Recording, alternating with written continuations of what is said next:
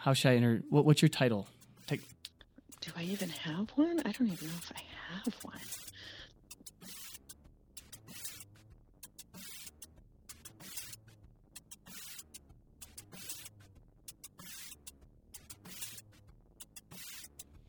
All right, we're going to do it.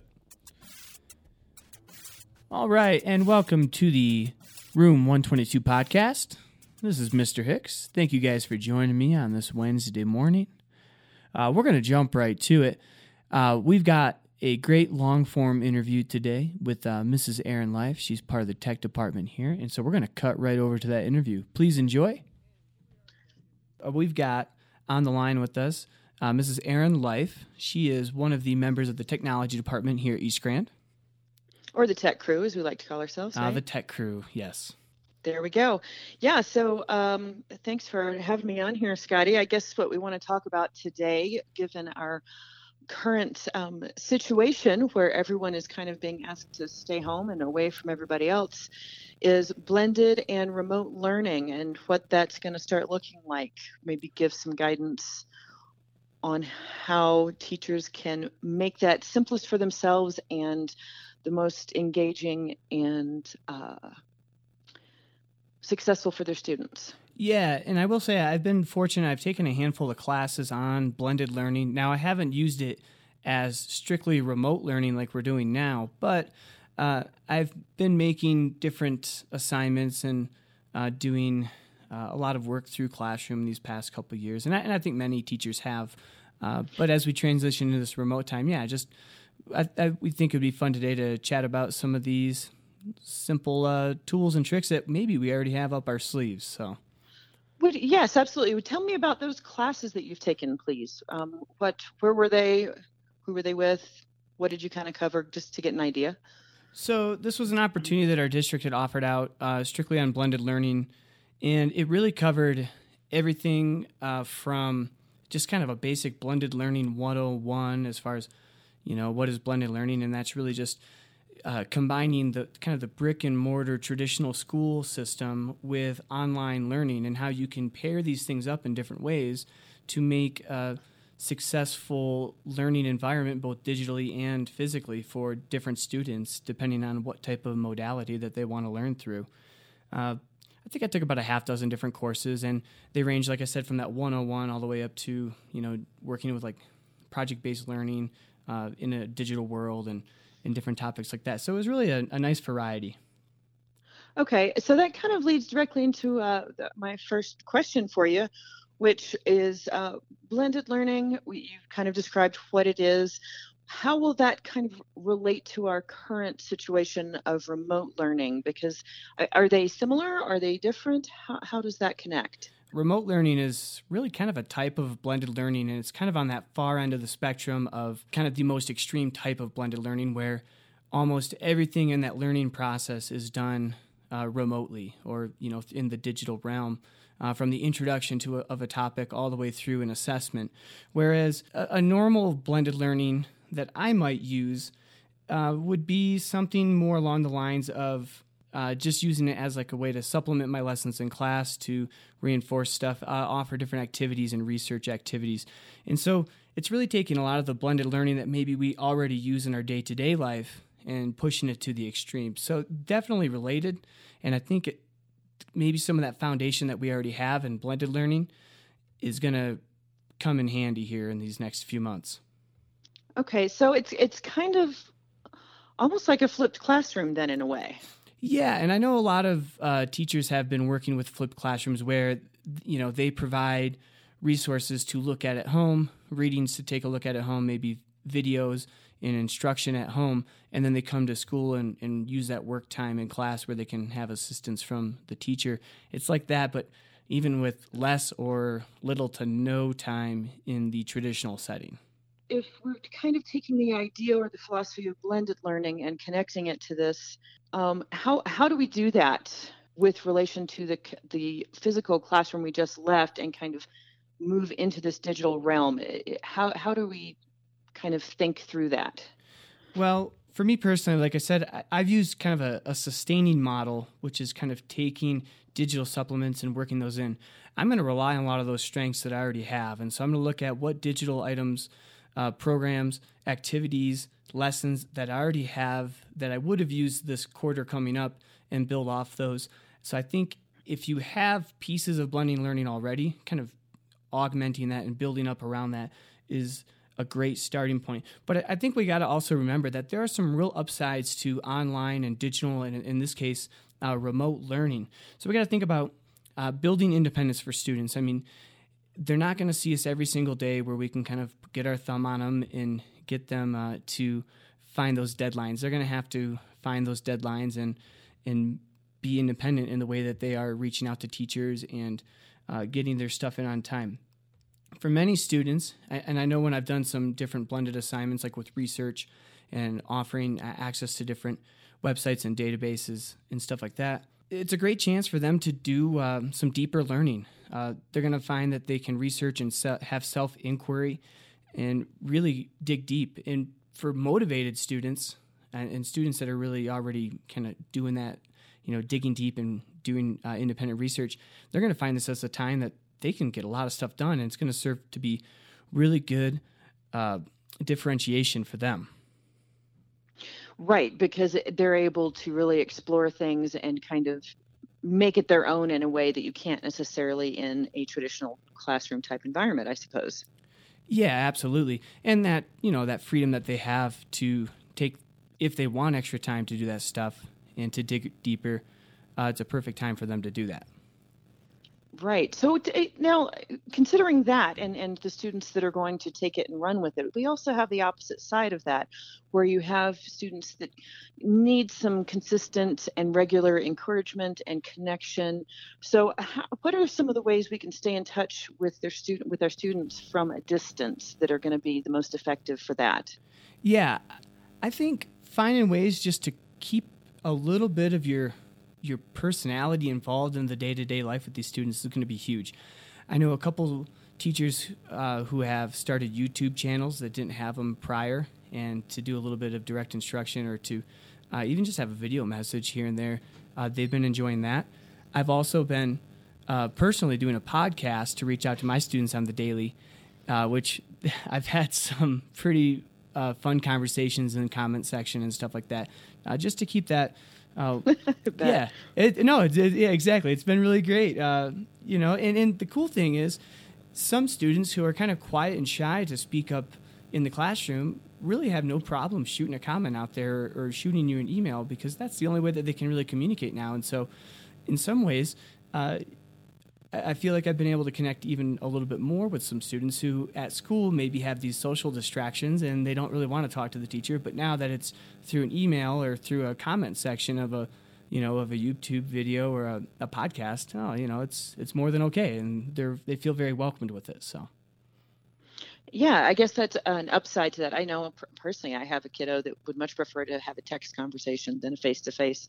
It's just more comfortable when it comes to uncomfortable or um, awkward topics and sometimes just being uh, talkative in front of your peers can be tough for kids i know. Yeah and i think that's the case with a lot of students right now is that they are very comfortable uh, in the digital world and whether it's texting or comments and emails and that's that's okay and and it's going to play as a strength for them uh, in this next uh, quarter of school yeah, absolutely. So you mentioned, you know, YouTube videos and YouTube channels. What are some other ways that, you know, people are accessing the ability to make audio and video recordings um, for their students? Well, I, I, know a lot today our conversations talked about what we want to try to do for like a live lecture. And I think that uh, whether it's Google Meet or uh, Zoom, and I know our, our tech crew is working on uh, figuring that out for us uh, could be a great way to meet up with these guys, uh, whether it's in small groups, what maybe it's you know addressing the entire section or a whole class of students. And I know today we had a meeting uh, with just our staff of about 35 people, and it went pretty well in terms of people getting to communicate and talk and share ideas. And so I could totally see even a live class setting working well on a weekly or bi weekly basis for teachers. Okay, yeah, and you're correct. We are working on Zoom. We've got the application in, and once that comes through, with any luck, we'll be able to um, have our own link, and and it'll be much more private, and then we can use it a lot more effectively with students. Right now, it's, it's exclusively for staff, but we're mm-hmm. hoping to make that change if we can. Um, yes, and Google Meet. Um, if if uh, you know, you, you, just check out Tina's instructions on how to make that something that you can, because you have to nickname it so that you can close it out, because you don't want to leave students in there. Um, not that students don't talk amongst themselves, but we can't right. be responsible for facilitating that. okay, so it sounds like while there are some new tools involved, a lot of it is going to be using tools that we already use, but in different ways.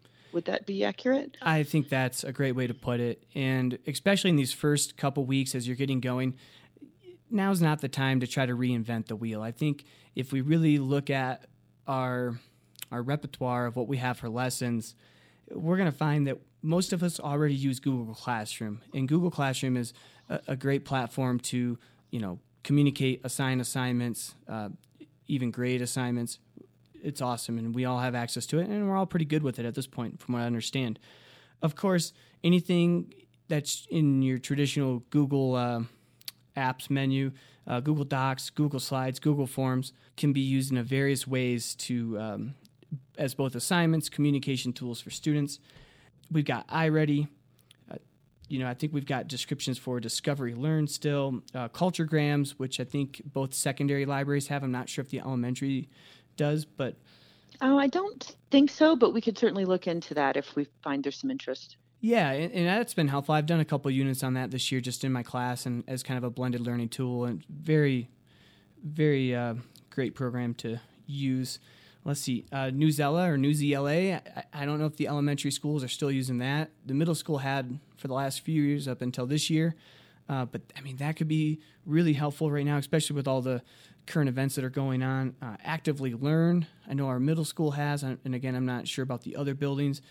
Uh, reading counts, which I think at least a few of the buildings are still using. And I know right now accessibility to books could be difficult. However, um, you know, digital libraries, uh, finding uh, you know PDFs of different books. I, I, think even like Audible is doing free memberships for people right now. They are. They are. They're doing free memberships for students. And I have to tell you, as a frequent um, e-library user, uh, our Marmot Library Network, which is what our Grand County libraries go through for their digital content, has a fantastic selection of audio and um, digital books that you can download on just about any device, and and I I use it all the time. So there's definitely a lot of stuff there to be able to use. Yeah, and you know, and I think most buildings are probably going to be looking at a few assignments a week per topic or per class and I have to imagine with what we have, you know, modifying what you currently have or what you were planning to use this next quarter as opposed to completely reinventing the wheel. You're going to find that uh, with some simple tools, you're going to be able to modify what you have and make these things accessible uh, online as opposed to starting from scratch. I absolutely agree, and and not to um, put it too too big a plug in for myself, but in my last tech tip a few weeks ago, which I did resend once school uh, was announced to be closed, uh, there were Google Workbench has a whole bunch of videos and resources and things that are super easy to connect. To they all connect to Classroom. Some of them have lessons, digital lessons that are already created with different topics, different grade levels, and that was one of the reasons I sent it out because I thought it was a great digital resource and now uh, almost a necessary digital resource um, for for teachers that are looking for some ways to connect um, digitally with their kids. And uh, so, okay, so when we're talking about all of this, it seems to me that I know for my own kids, a routine has been really key. Um, just to keep them focused and motivated and things like that. So, so what can teachers do to kind of keep that in, in, a place where the kids feel comfortable and still at ease and like they're still in a classroom in a way? Oh, that's a. I mean, that's a great question, and I mean, we're all so routine driven. I think that's why this whole uh, COVID episode right now has been so weird for us because our routines are kind of halted. Uh, as far as students go, I mean, if you've got any routines that are uh, digital, I would recommend to continue those. Uh, so, for example, I have a coworker who has all year been uh, using Google Slides to do this vocabulary activity where they introduce the words and they uh, go through and they define, find images, use in a sentence, and uh, kind of do like a square activity inside the Google slide, and then they share those slides with each other at the end. Well, the great thing is, I mean, this is a, a week one routine for this teacher. These kids all know how to use this. They all know the expectation. He could assign this tomorrow, you know, and choose his, uh, you know, I think it's eight or 10 words, and boom, he's got a great assignment that the kids are familiar with. It's a routine, it's going to feel normal to them. And, and they're going to, a lot of the students are going to thrive off keeping some of those routines alive. And so, even in my podcast, I was uh, talking with the kids, and I kind of did a, did a digital routine, and we normally do what we call good things, and we're you know we kind of share out uh, what we got going on for the weekend, and we did that. I just had to change it from them being able to respond to, you know, comment in the comment section, and we had this great dialogue down below.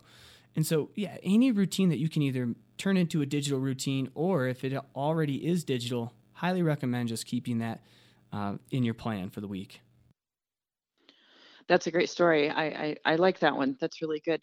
So so as we're kind of wrapping up here, because I don't want to make this too long, and I so appreciate your time and letting me ask you some questions about this, because I know this is the main thing on everybody's mind right now. Tell me um, the best ways. I, I guess I you know I tend to think about my own kids. I, I've got a few of them there, and I and I think about I think at home, and I know for me too, it, it's some of it is about motivation and how to keep them interested and intrigued and engaged. So, what would be some motivational thoughts? Because I, I feel like this is more a matter of creative thinking than than really even reinventing the wheel or coming up with a new format. Just getting creative with what you already have. Does that make sense? Yeah, I mean that's a that's that's the million dollar question for sure.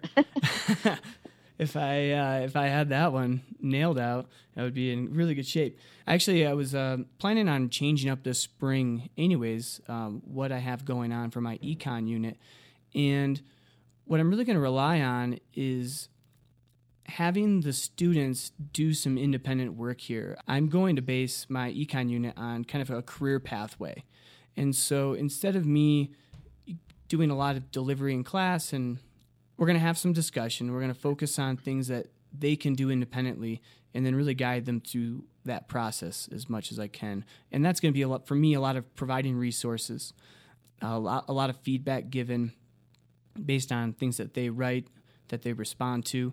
Uh, even trying to coach them into some of the multimedia interactives as well.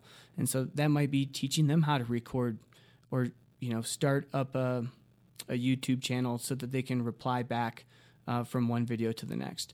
And so I think, and I don't know if I'm really getting to the heart of your question, but uh, I think it's going to take a lot of expecting independence from students and finding ways that they can uh, rise up to that. That's a good start.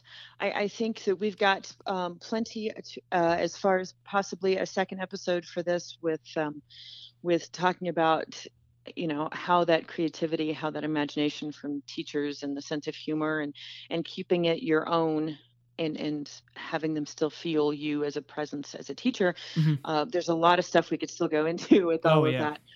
But um but i think this is a really good start. Yeah well let's be in touch so. Yes we'll talk soon. Take care. All right, thanks. see you bye. All right well that was an awesome interview uh, to have aaron life in asking some questions and just trying to figure out where this whole thing's going in the next little bit and how we can get on course. All right, that's all the time we got for it today. Um, we'll be checking back in with uh, Mrs. Life sometime probably in the next week or so. Until then, uh, we'll catch up with you guys soon.